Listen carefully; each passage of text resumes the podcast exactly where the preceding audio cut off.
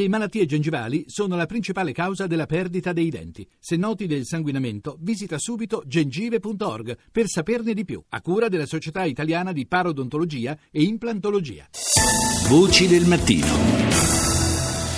Sono momenti difficili per le ONG in Israele. La destra, sempre più forte al governo, si è nuovamente scatenata contro Breaking the Silence, l'organizzazione che raccoglie le testimonianze di soldati israeliani che rompono il silenzio, appunto, su crimini e abusi ai danni dei palestinesi. Tutto è partito dalla registrazione fatta in segreto da infiltrati del gruppo nazionalista Ad Khan e successivamente mostrata in un servizio televisivo. L'obiettivo era quello di smascherare presunte attività illecite finalizzate a passare informazioni all'estero. Per questo anche Breaking the Silence è stata accusata di spionaggio. Colomba San Palmieri ne ha parlato con uno dei fondatori della ONG, Yehuda Shaul.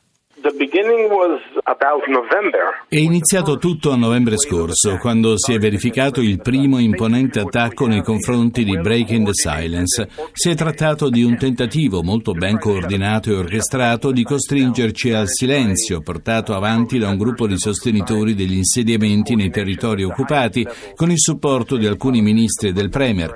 È stato un agguato a tutti i livelli, incluso quello politico-legislativo, per ostacolare le nostre attività, sia attraverso i web, sia utilizzando delle spie. C'è un'associazione di coloni, Ad Khan, finanziata dal governo israeliano, che negli ultimi 3 anni ha inserito delle persone sotto false identità all'interno di varie organizzazioni umanitarie e tra molti attivisti contrari all'occupazione selvaggia dei territori palestinesi.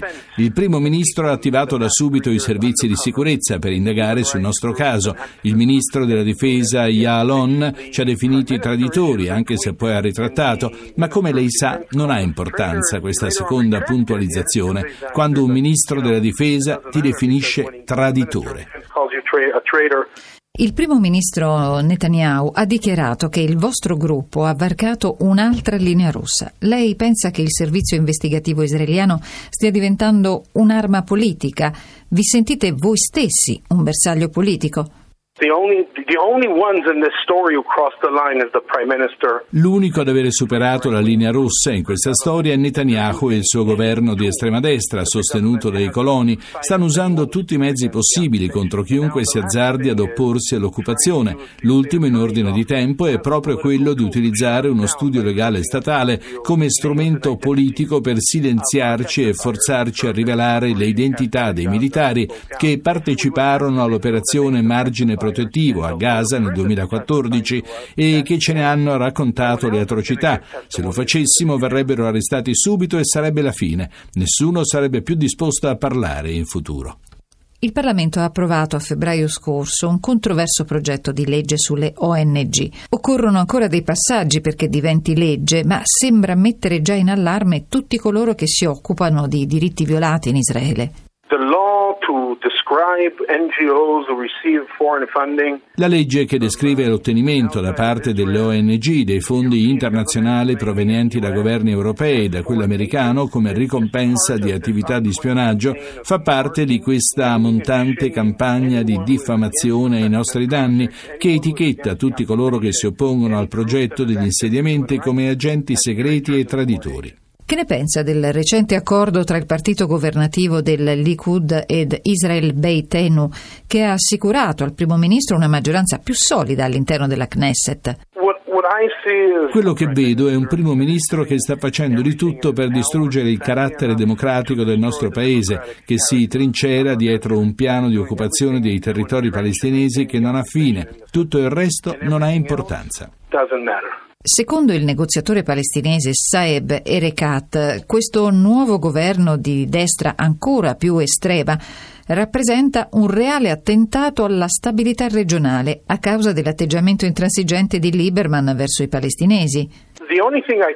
L'unica cosa che so è che Avigdor Lieberman e Bibi Netanyahu sono uguali, sono entrambi maestri nell'arte dell'istigazione e dell'intransigenza, del mettere gli uni contro gli altri, dividendo e frammentando la società israeliana, conducendo una vera e propria campagna di delegittimazione contro chiunque non condivida i loro principi.